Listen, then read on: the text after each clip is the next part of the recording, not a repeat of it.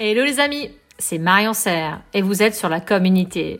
Mon objectif est de vous faire découvrir ou redécouvrir des personnalités remarquables dans l'univers des cosmétiques, parfums, mais aussi dans d'autres domaines d'application. De les mettre en lumière et de partager avec vous leurs pépites pour innover. Vous êtes prêts? Alors installez-vous confortablement et place à l'invité. Bonjour Mélanie. Bonjour. Bah écoutez, je suis ravie de vous accueillir aujourd'hui sur le podcast de la communauté. Merci de m'accueillir. Bah, c'est avec plaisir. Donc, euh, Mélanie Marcel, vous êtes la fondatrice de la société SoScience, qui organise en fait des programmes d'open innovation à impact environnementaux et sociétaux. Absolument. Et donc, en impliquant différents acteurs. Et justement, on va un petit peu en discuter euh, le long de cette interview. Et justement, aujourd'hui, on va discuter ensemble de comment innover euh, dans la transition sociétale et environnementale que nous avons, que nous vivons. Alors, je vous laisse me présenter si vous voulez bien. Commencer par quel serait pour vous déjà, qu'est-ce qu'il faudrait mettre en place pour faciliter cette innovation? Bah, merci, euh, merci beaucoup de m'inviter pour, euh, pour cette question-là qui est extrêmement importante aujourd'hui. Euh, effectivement, moi, la première chose que j'aurais envie de dire sur euh, comment innover pour répondre à des enjeux sociaux et environnementaux, euh, à mon avis, il faut changer la vision qu'on a aujourd'hui de l'innovation.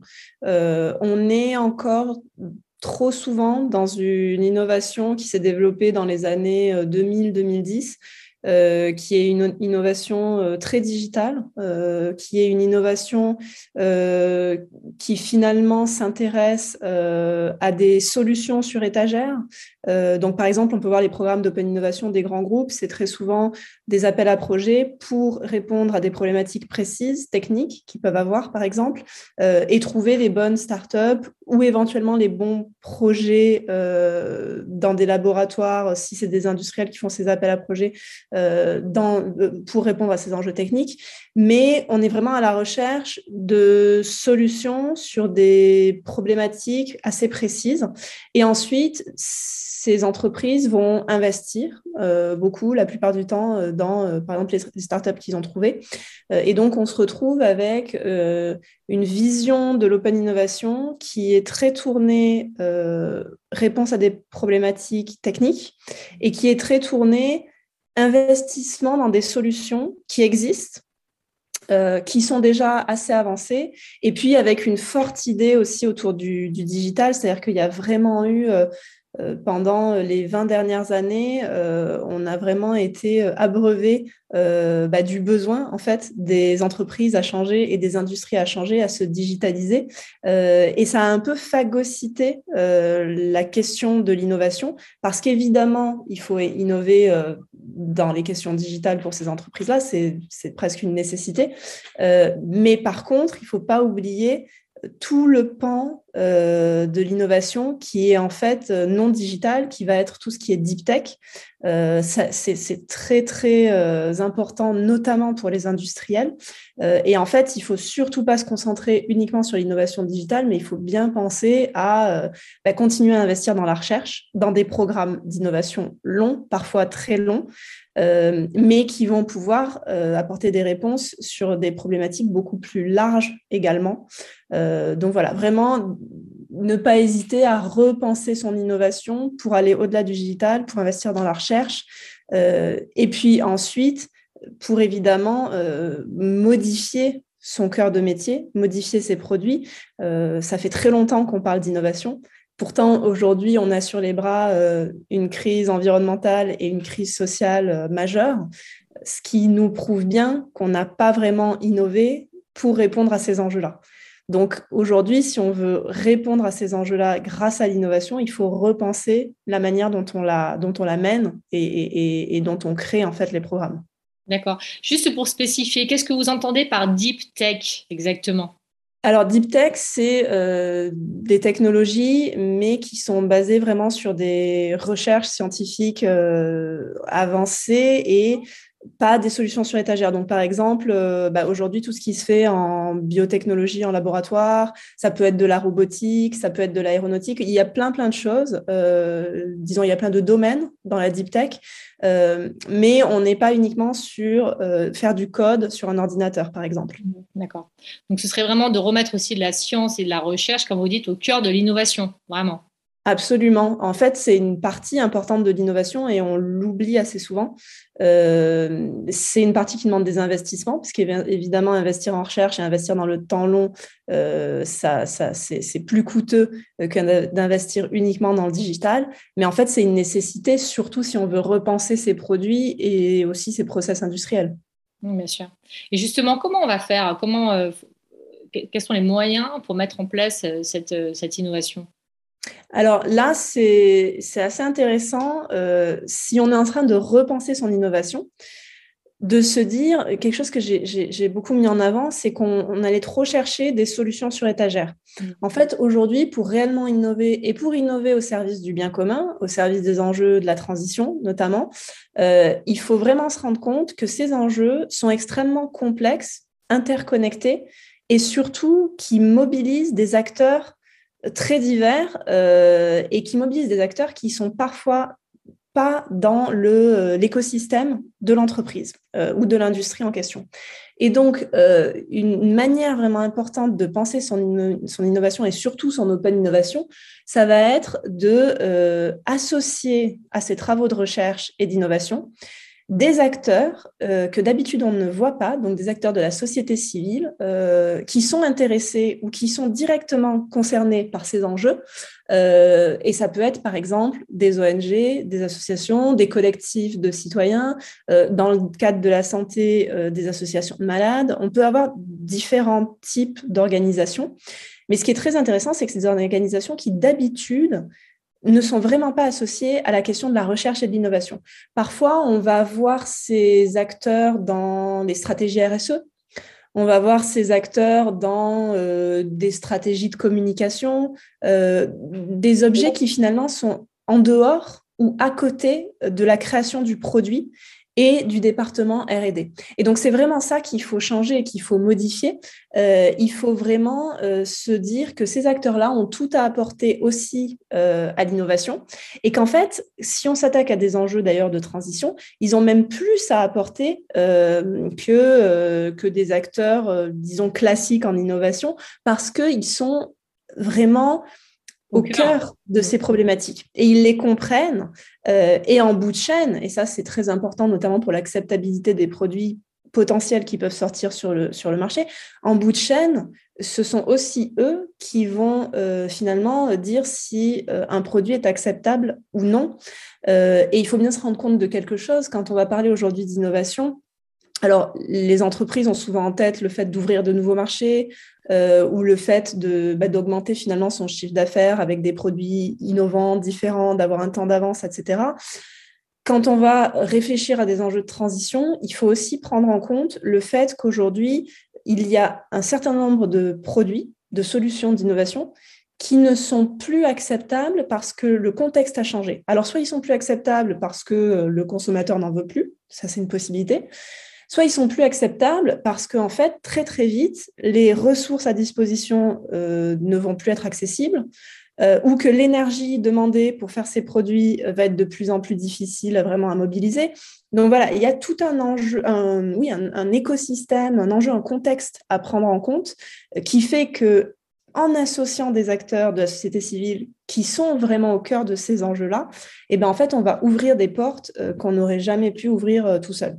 En effet, hein, ce serait donc d'aller chercher justement ces acteurs à l'extérieur des industries et aussi des laboratoires de recherche pour amener aussi et prendre du recul peut-être par rapport aux enjeux et avoir aussi euh, du recul par rapport euh, aux problèmes d'innovation ou aux idées même pour contribuer concrètement en fait au développement de nouveaux produits qui sont en adéquation en fait avec la demande actuelle de cette transition et la transition que l'on vit aujourd'hui en fait. Oui, et je pense à un exemple en particulier que je trouve assez intéressant parce que ce que ça permet aussi de, repenser pour, euh, pour, euh, pour une entreprise, c'est sa place dans la réponse aux enjeux. Et c'est là aussi qu'elle va devenir très innovante. C'est si elle, elle, vraiment, elle, elle, se repositionne en fait par rapport à ces enjeux-là. Euh, un exemple que j'aime beaucoup, c'est une, une, entreprise sociale scientifique qui avait gagné un prix qu'on avait organisé en 2018, le prix Science for Good, qui s'appelle Lanzatech. Euh, et Lanzatech, eux, ils sont, c'est une entreprise très scientifique justement dans la deep tech. Ils sont spécialisés dans la, capture euh, du carbone en sortie notamment euh, d'usines. Euh, et puis le fait de réintroduire euh, ce carbone capturé dans des produits. des nouveaux produits et donc en fait faire une économie circulaire mais avec de, la pollution carbone finalement. Alors, ce qui est très intéressant, c'est qu'ils se sont associés euh, récemment à L'Oréal, il me semble que c'était l'année dernière, pour créer, à partir de carbone capturé, euh, un packaging euh, pour L'Oréal, pour les produits de L'Oréal, qui est en fait issu ben, de, cette, capture carbone, donc qui est négatif en, carbone.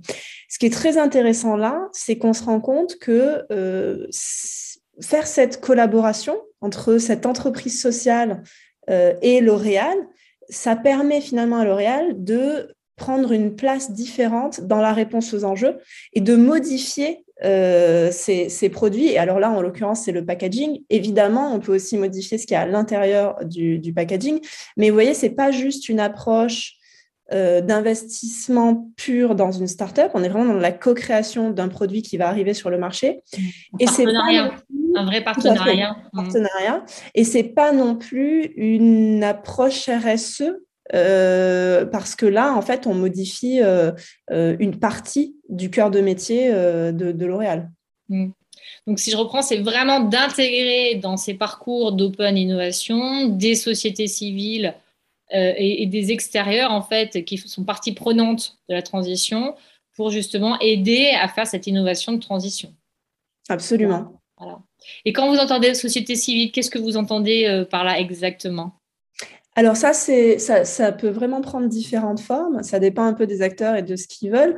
Il faut savoir que société civile, ça peut aller euh, du citoyen, du consommateur, euh, jusqu'à des organisations internationales avec, avec des milliers et des milliers de, de collaborateurs. Donc, on est vraiment sur des choses qui peuvent être très différentes.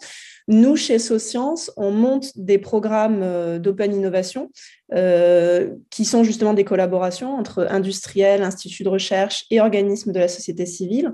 Euh, et on est vraiment, dans notre définition, on est euh, uniquement sur des structures organisées, c'est-à-dire qu'on ne, travaille pas, par exemple, avec le consommateur directement. On travaille toujours avec une structure juridique qui va être soit une association, soit une, ONG, soit une entreprise sociale. On, les range aussi dans cette catégorie-là de société civile. mais du coup, c'est vraiment des structures qui sont organisées autour d'un problème bien particulier et, et qui, du coup, en deviennent euh, des experts de terrain euh, et qui ont donc leur, leur, euh, point de vue et leur mot à dire qui est extrêmement intéressant sur ces sujets-là. Mmh. qui amène beaucoup de diversité et d'impact aussi dans les, dans les idées. Mais justement, le fait d'intégrer aussi ces sociétés civiles dans ce processus d'innovation, est-ce que ça ne va pas finalement ralentir l'innovation que tout le monde veut vite et bien au final alors c'est une excellente question parce que justement on a cette vision et je pense que ça vient notamment en partie d'une innovation qui a été très digitale ces dernières années. On a cette vision d'une innovation qui doit aller vite, on doit être le premier sur le marché, on doit être le premier à trouver la solution, etc. Euh, pourtant, dès qu'on va se rapprocher euh, de sujets qui vont être beaucoup plus complexes, et notamment de sujets euh, plutôt de recherche, donc quand on va parler de sciences des matériaux, quand on va parler de biotechnologie, donc il y a tout un tas de, sujets où on en est encore à des stades parfois de recherche.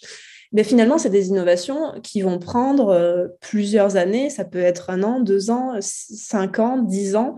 Euh, et les entreprises, malgré tout, investissent dans, ce genre de sujet parce que c'est des sujets euh, importants. Et donc, associer la société civile à ce type de projet de recherche, ça va pas ralentir la recherche et l'innovation. Au contraire, ça peut la, la faire changer euh, de, de, direction assez tôt, parce que c'est dommage d'investir 10 ans dans un produit euh, pour qu'il soit pas accepté par le public une fois qu'il sort. Euh, donc, au contraire, c'est très intéressant de les avoir en amont et très en amont. Et nous, chez Socience, on, on dit qu'il faut les avoir le plus en amont possible, parfois même jusqu'à poser la question de recherche avec eux. Euh, parce que une fois du coup que, que, ce produit arrive face à la société, eh ben en fait c'est pas qu'il arrive face à la société, c'est qu'il a été co-construit avec la société et c'est que donc tout le monde en veut finalement. Donc c'est donc c'est vraiment ça qui est qui est intéressant. L'innovation c'est pas juste euh, une manière d'aller vite et de trouver des solutions vite, mais c'est aussi une manière de penser le long terme euh, et d'innover sur du long terme et en particulier quand on parle d'enjeux aussi complexes que ceux de la transition. Mmh. pour avoir une, innovation justement durable et impactante et qui aille jusqu'au bout et qui soit, qui, soit au service du consommateur s'il y a un produit et au moins de la, cette transition environnementale et sociétale que l'on vit.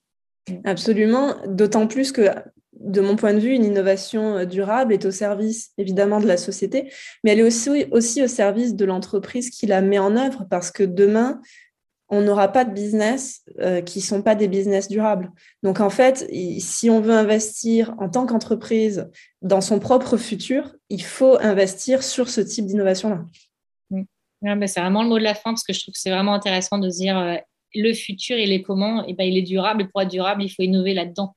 Il faut y aller il faut investir euh, dans cette open innovation du moins, savoir se remettre en question et impliquer des collaborateurs qui ont aussi d'autres visions et d'autres sociétés qui peuvent avoir, qui peuvent impacter. Et mm. Du coup, merci beaucoup, Mélanie. C'était vraiment très intéressant. Euh, comment on fait si on veut euh, vous contacter, euh, vous et Socience? Alors, on est très actif sur euh, le réseau LinkedIn notamment. Donc, moi, j'invite à bah, nous suivre euh, sur LinkedIn, à me suivre moi aussi euh, si vous le souhaitez. On a une newsletter. Donc là, vraiment, on donne toutes les informations sur les programmes d'innovation responsable qui sont en cours un peu partout dans le monde. Donc, ça peut être très intéressant pour des entreprises qui veulent se lancer là-dedans. Euh, et puis, évidemment, vous pouvez aussi euh, nous contacter via notre site internet et, euh, et, on vous répond en général sous 24 heures. Donc, ça peut être rapide. Rapide et efficace. Super. Merci Mélanie. En tout cas, je vous dis belle réussite et, et belle innovation. Et puis, à très vite. Merci beaucoup. Au revoir. Au revoir. Merci les amis pour votre écoute et le temps passé avec nous. Avant de vous quitter, vous retrouverez les notes du podcast sur mon site internet easy-cos.com et les vidéos des interviews sur ma chaîne YouTube. Vous pouvez me proposer des invités ou si vous aussi vous avez envie de partager vos pépites pour innover, contactez-moi sur LinkedIn. J'ai hâte de lire vos propositions et vos feedbacks. Et si ce contenu vous a plu, est-ce que je peux compter sur vous pour l'évaluer avec 5 étoiles sur votre plateforme de podcast préférée de mettre un avis, d'en parler autour de vous, de le partager pour faire découvrir à d'autres ces personnalités remarquables et pour m'encourager aussi à continuer l'aventure de la com unité. Merci à vous et à très vite.